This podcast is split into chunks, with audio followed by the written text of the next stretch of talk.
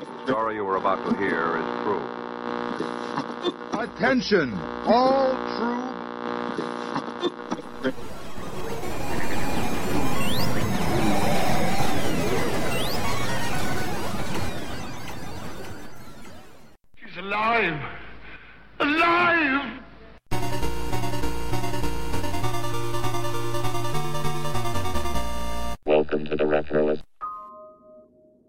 Was a kid, my friends and I would play a lot of pretend games, often based on comic books, movies, or television shows that we were watching. Now, within my group of friends, it wasn't all boys. We had occasionally girls joining us to play these games, and that could get awkward because often in the things that we enjoyed, there wasn't a lot of female characters that they could get into and play right away.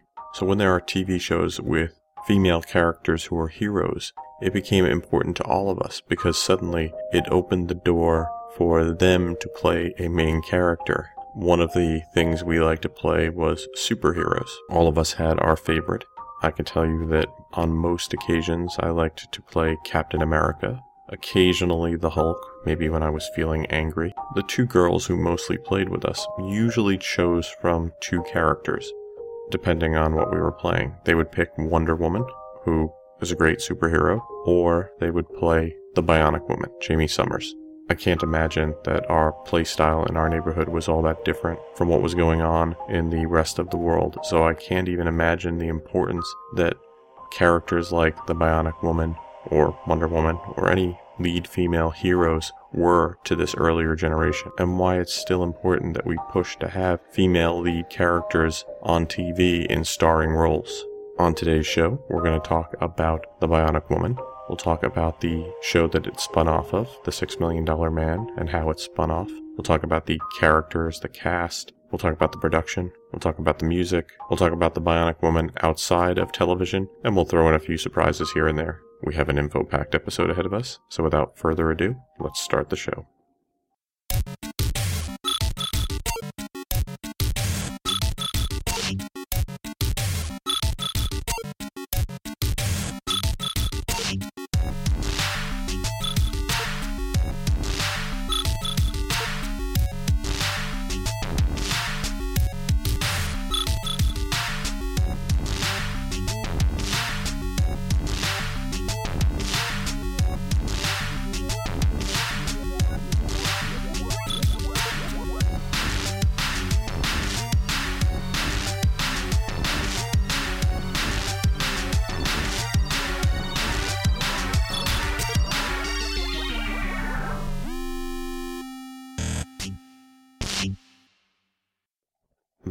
Woman was an American television series that starred Lindsay Wagner. It aired for three seasons between 1976 and 1978. It was, of course, a spin off of The Six Million Dollar Man. Now, I'm sure that's a subject I'll cover in a future episode, but I just want to talk about the basis of The Six Million Dollar Man, which was a book called Cyborg, which was written by Martin Caidin, and it was first published in 1972. Caidin was born in 1927. He passed away in 1997. He was an author and an authority on aviation. He began writing in 1957, and in total he would author 50 books and over a thousand magazine articles. But he's probably best known for his work Cyborg because of its adaptation into The Six Million Dollar Man in 1973 and that's where it got its start as a 90 minute made for TV movie. That film starred Lee Majors as Steve Austin and would go on to become a huge success and eventually get a decently long running television series. The character of the Bionic Woman, Jaime Sommers, would first appear in a two part episode of The Six Million Dollar Man called The Bionic Woman. Very apt. In this episode, the Bionic Man, Steve, goes back to his old hometown in California. While there, he rekindles a relationship he had with Jaime Sommers, who is a top tennis player. And their relationship takes off, and Steve proposes marriage. Then, of course, because they're very exciting people, they go skydiving, and during this skydiving, Jamie's parachute malfunctions. She hits the ground and suffers traumatic injuries. Steve goes to his bosses at the Office of Scientific Intelligence and begs them to save her with bionics, and they do. Jamie's body is reconstructed using parts similar to Steve, although instead of an eye, she gets an ear replacement, which of course will become a very important plot point in many episodes. She also has the fast legs and a one arm that's really strong. There's this sort of discussion about how much does it cost to build the bionic woman and in this talk they ask if it costs 6 million dollars and they say no because it's smaller, which is I guess humorous, but in the German version of the show this is contradicted because the show is called The Seven Million Dollar Woman, so maybe those bionics got better between the time that Steve was worked on and her, or maybe inflation, which, you know, in the 70s was an issue. So her capabilities are speed. With her bionic legs, she can run really fast. Her right arm has been replaced with a lifelike prosthetic, and she's capable of bending steel and throwing things. She also has this bionic ear so she can hear things really far away. Now, the unusual twist in this episode is that at the end, Jaime Sommers dies after she rejects her bionics that have been implanted. But don't worry, Jamie will be back because the reaction to this episode was huge. So they decided to spin off Jaime Sommers and the Bionic Woman was born. In the first episode of the next season, it is revealed that Jamie didn't die and Steve was not told. Now, a side effect of being saved is that she had amnesia, which prevents her from remembering the events from her real life. And when she tries to remember them, it causes tremendous headaches, real painful stuff. Seeing this, Steve decides that he doesn't want her to suffer and lets her go live her life on her own as an agent just like him. Although in future episodes, they would frequently work together and establish a new friendship that might lead somewhere else, say marriage eventually. I want to talk about something about the show that I really like, and that's that even though these are superheroes who have superpowers, there is some rules to what they're capable of. This isn't just, well, her arm needs to be able to shoot out a fist and punch people from 30 feet. They establish what the bionics are able to do and then use that as basically plot points in the future to make the show more plausible. And this was mostly due to the feelings about it by the creator and executive producer of the show, Kenneth Johnson. He said, when you're dealing with the area of fantasy, if you say, well, they're bionic so they can do whatever they want, then it gets out of hand. So you've got to have really, really tight rules. They can jump up to two stories, but not three. They can jump down three stories, but not four. Jamie can't turn over a truck, but she can turn over a car. And in the show, you will see the limitations that Jamie has that almost can cause her to die, and it makes it believable that something bad can happen to her, or that she might fail, which I think makes the show better. After these messages, we will return.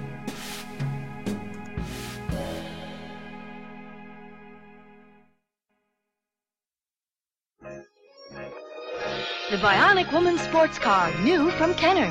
Here comes Jaime Sommers. Check her out for the secret mission. Bionic system's okay. Gotta get going fast. It's out of control. The brakes won't work. Stop it with your bionic leg. Wow, close call. Bionic Woman sports car, new from Kenner. Jaime Sommers, the Bionic Woman, sold separately. It's the Fembot new from Kenner. And Jaime Sommers, the Bionic Woman, sold separately. I'm Jaime Sommers. Oh, no, you're not. I am. You're a fembot. Your paralyzer gave you away. She's unmasked me. Now I have to disguise myself as a mystery baby. No one will recognize me. Not even Jamie. Ha ha. Fembot comes with everything seen here. Jaime Sommers, the Bionic Woman, sold separately. And now, back to the show.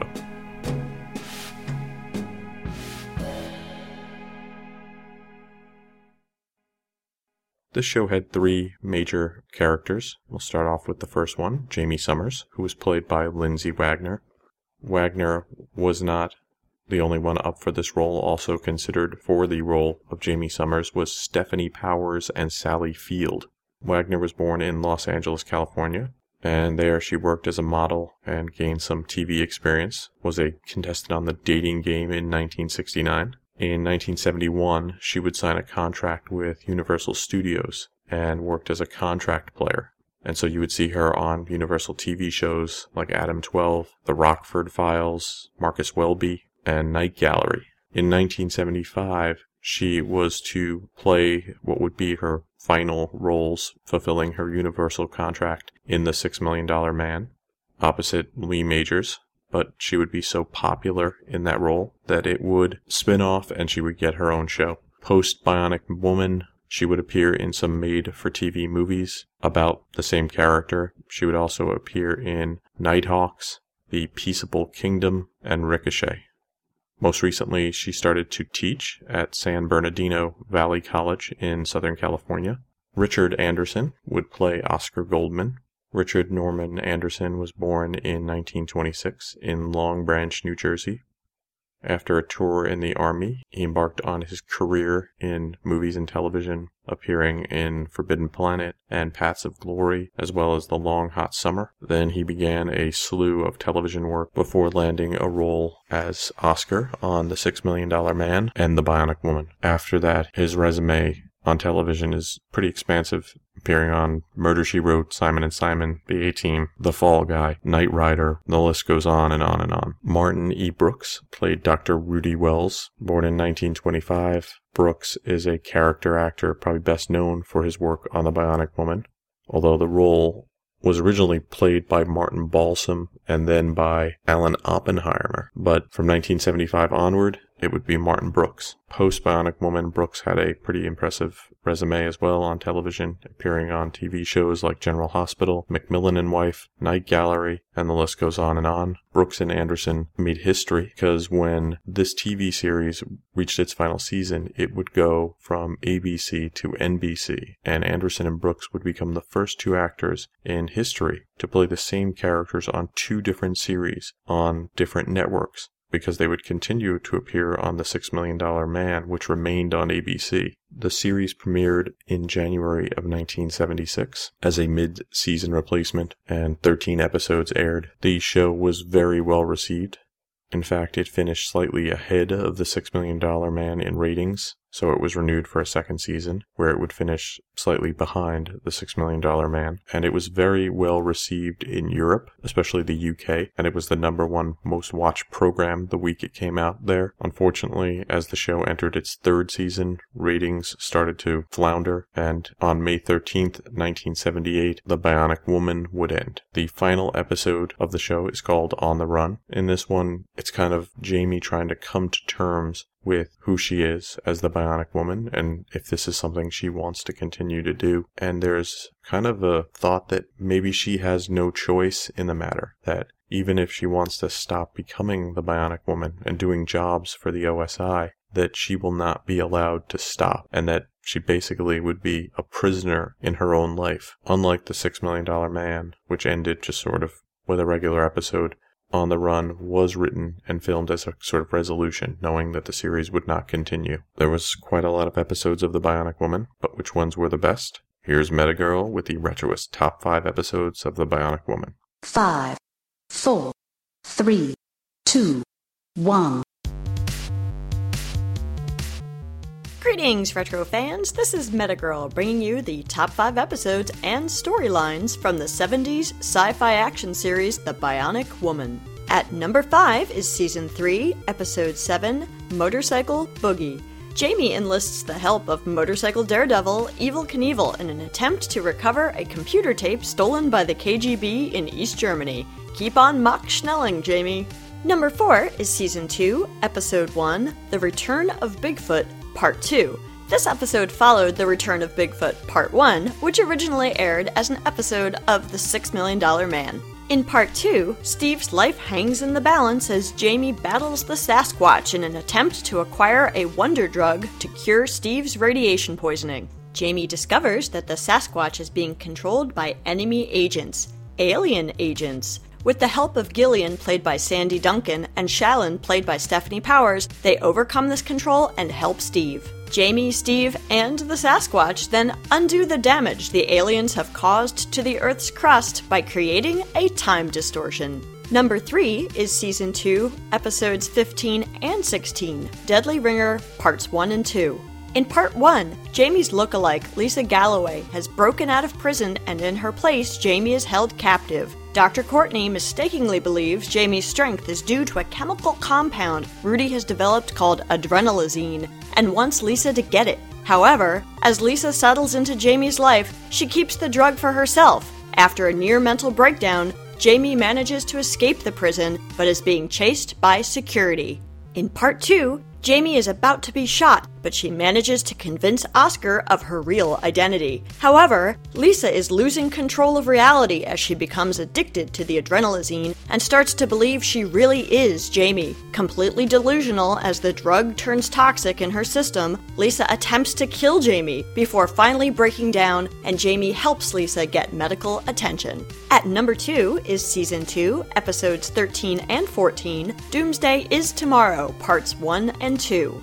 In Part 1, Dr. Elijah Cooper threatens to unleash his newly developed bomb and destroy all life on Earth if his demands of nuclear disarmament and world peace are not met. Jamie goes undercover in order to deal with him. Upon arriving, she finds that Cooper is dying and his orders have been passed to a central computer, Alex, which has been ordered to carry out Cooper's instructions. Jamie must find a way to prevent doomsday. In part 2, Dr. Cooper's doomsday device has been triggered, and only Jamie can break through Alex's defenses and eliminate the threat of world annihilation. Her secret weapon against the supercomputer?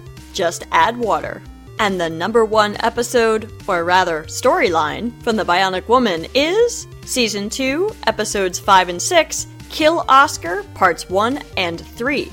The three part Kill Oscar series began and concluded on The Bionic Woman, with part two aired as an episode of The Six Million Dollar Man. In part one, ex OSI scientist Dr. Franklin creates female androids, which he names fembots, in a plot to gain control of an experimental weather control device. Oscar is kidnapped and held for ransom. As Jamie battles the fembots in an effort to rescue Oscar, she discovers their powers surpass her own, and she is rendered unconscious before Steve arrives to assist. In Part 3, the effects of the extreme conditions created by the weather control device are felt worldwide. Upon learning that government officials plan to destroy Franklin's Island, where Oscar is being held captive, Jamie and Steve attempt to save him, slyly arriving on the island via the torpedo chute of an atomic submarine. Fighting fembots and extreme weather, they whisk Oscar and Franklin away as the device destroys itself. And there you have it, the Retroist top 5, or was it 8, episodes of the television series The Bionic Woman. Until next time, list fans, this has been Metagirl.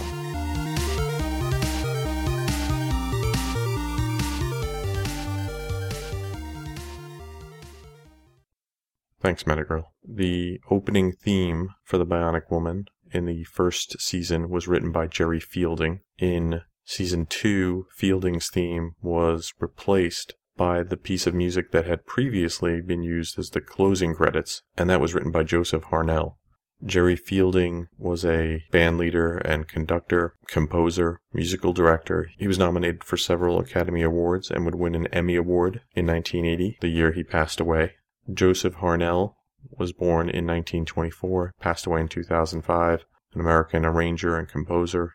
Started his work as a jingle writer with Grey Advertising, and then would work as the musical director of The Mike Douglas Show. In 73, he moved to Hollywood and would work in film and television composition, working on shows like The Incredible Hulk, The Bionic Woman, V, and Alien Nation. For V, he was awarded an Emmy in 1986. If you have ever seen a United Artist film in the 1980s, there's this little tune that plays when you see the logo. That was written by Harnell.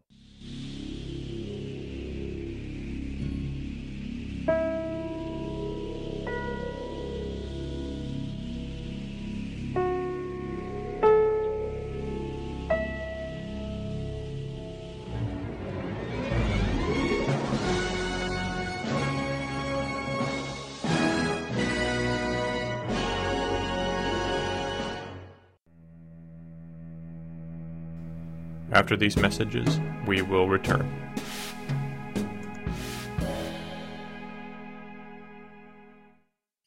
It's Kenner's Bionic bionic woman. You can imagine she does bionic things. You can pretend people are trapped and she hears the call. A rescue leap saves them all. Or make believe something she hears. Her bionic ear says danger's near. Rock slide, never fear. You can pretend her bionic arm makes the coast clear. Mission purse drop. Her assignment's on top. Got it without a stop. Kenner's bionic woman comes with everything seen here. Mission purse assembly required. It's Kenner's new $6 Million Man Play-Doh set. You can mold Steve Austin, Maskatron too. Lots of Play-Doh adventure for you. This is the new Bionic Woman Play-Doh set with all-terrain vehicle. With Jaime Sommers, Oscar, and friends, you can mold them over and over again. The $6 Million Man Play-Doh set and the Bionic Woman Play-Doh set, each sold separately. New from Kenner.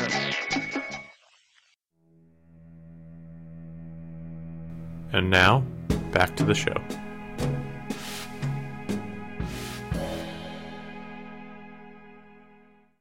So after The Bionic Woman finished, there were several made for TV movies that explored a rekindled love between the Bionic Man and the Bionic Woman, Steve and Jamie. The first was in 1987, which was called The Return of the Six Million Dollar Man and the Bionic Woman. It's in this episode we meet Steve's son, Michael, in the second film called Bionic Showdown, The Six Million Dollar Man and the Bionic Woman, which was released in 1989, we are introduced to a paraplegic woman named Kate Mason, who becomes the next generation Bionic Woman. Fun fact that paraplegic woman was played by Sandra Bullock. The final film, which took place in 1994, was called Bionic Ever After, and in this one, we finally get to see the Bionic couple married at last.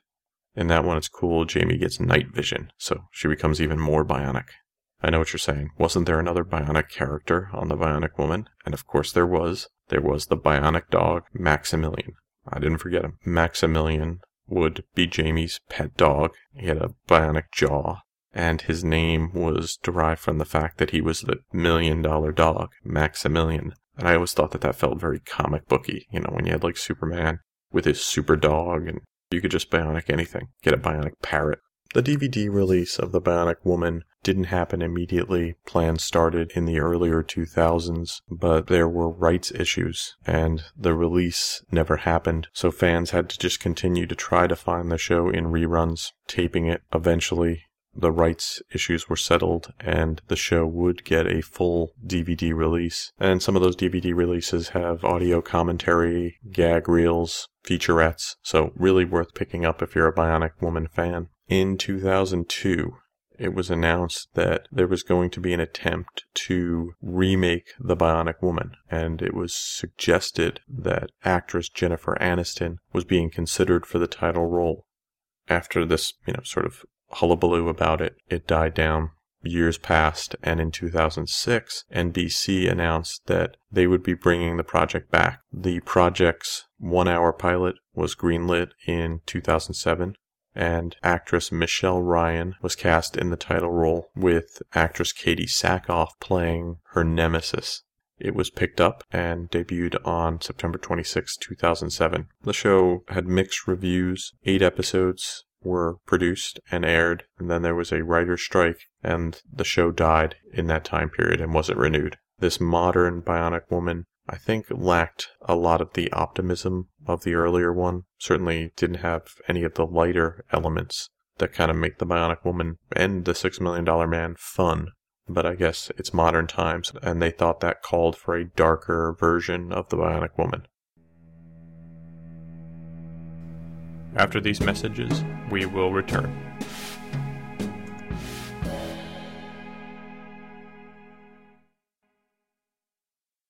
Kenner's new Bionic Woman Jaime Sommers and the new Bionic Beauty Salon, sold separately, assembly required.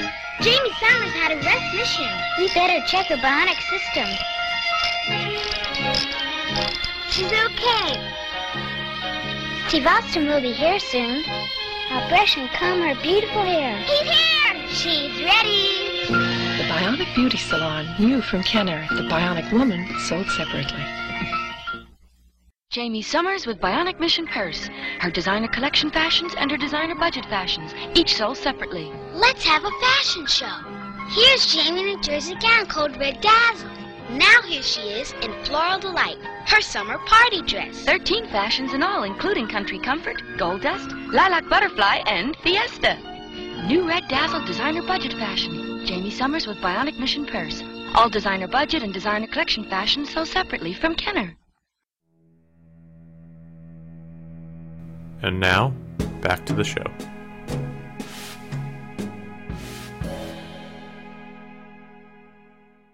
Course, because this is basically a superhero show, it would spawn merchandise dolls, board games, lunchboxes, you name it, and they made it for the Bionic Woman. Unlike the $6 million man, there were things like the Bionic Beauty Salon playset, which I think is a, a, big misstep. Have you seen Steve's hair? You're telling me he's not spending time in the salon? You could set your watches to that haircut. There would be two books that adopted various episodes of The Bionic Woman. A short lived comic book series by Charlton Comics, which ran from 76 to 77, and a color comic strip that ran in the UK, which was written by Angus Allan and drawn by artists that included Arthur Ranson and John Bolton. In 2012, Dynamite Entertainment launched a new Bionic Woman comic book title, which was based on the revised continuity of the Six Million Dollar Man comic book, which was written by the director Kevin Smith. What I thought was weird is that unlike the Six Million Dollar Man comic, which often looked like Lee Majors, the Dynamite version of Jaime Sommers doesn't look at all like Lindsay Wagner. Later on, Dynamite would relaunch again, and this time they would have a likeness of Lindsay Wagner and a more of a continuation of the series, basically a season four of the TV show. So if you're a Bionic Woman fan, you can get it on home video.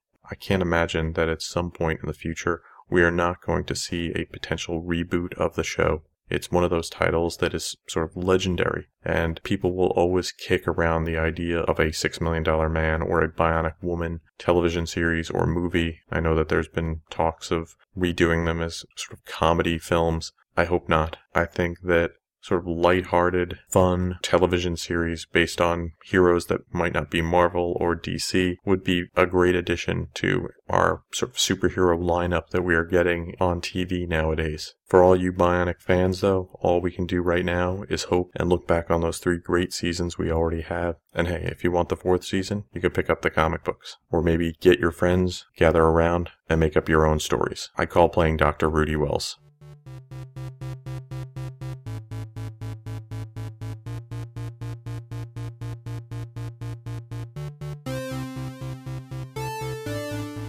Thanks for listening to the show. For more retro fun, you can drop by the website at www.retroist.com. You can follow me on Facebook and Twitter. I'm at facebook.com slash retroist.com and twitter.com slash retroist. The music you hear on the show is by Peachy. If you have musical needs, you can email Peachy at peachy at retroist.com. Thanks to Metagirl for another great top 5 list. If you have feedback for Metagirl, you can email her at metagirl at retroist.com.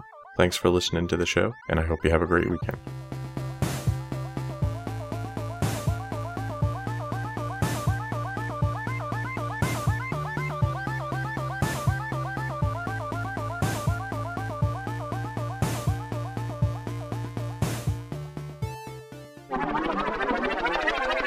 So if I had to have a bionic pet, maybe like a bionic goat would be what I would want. I can't come up with a clever bionic goat name though. Buck, because he cost a buck to build. This has been a Retroist production. Goodbye.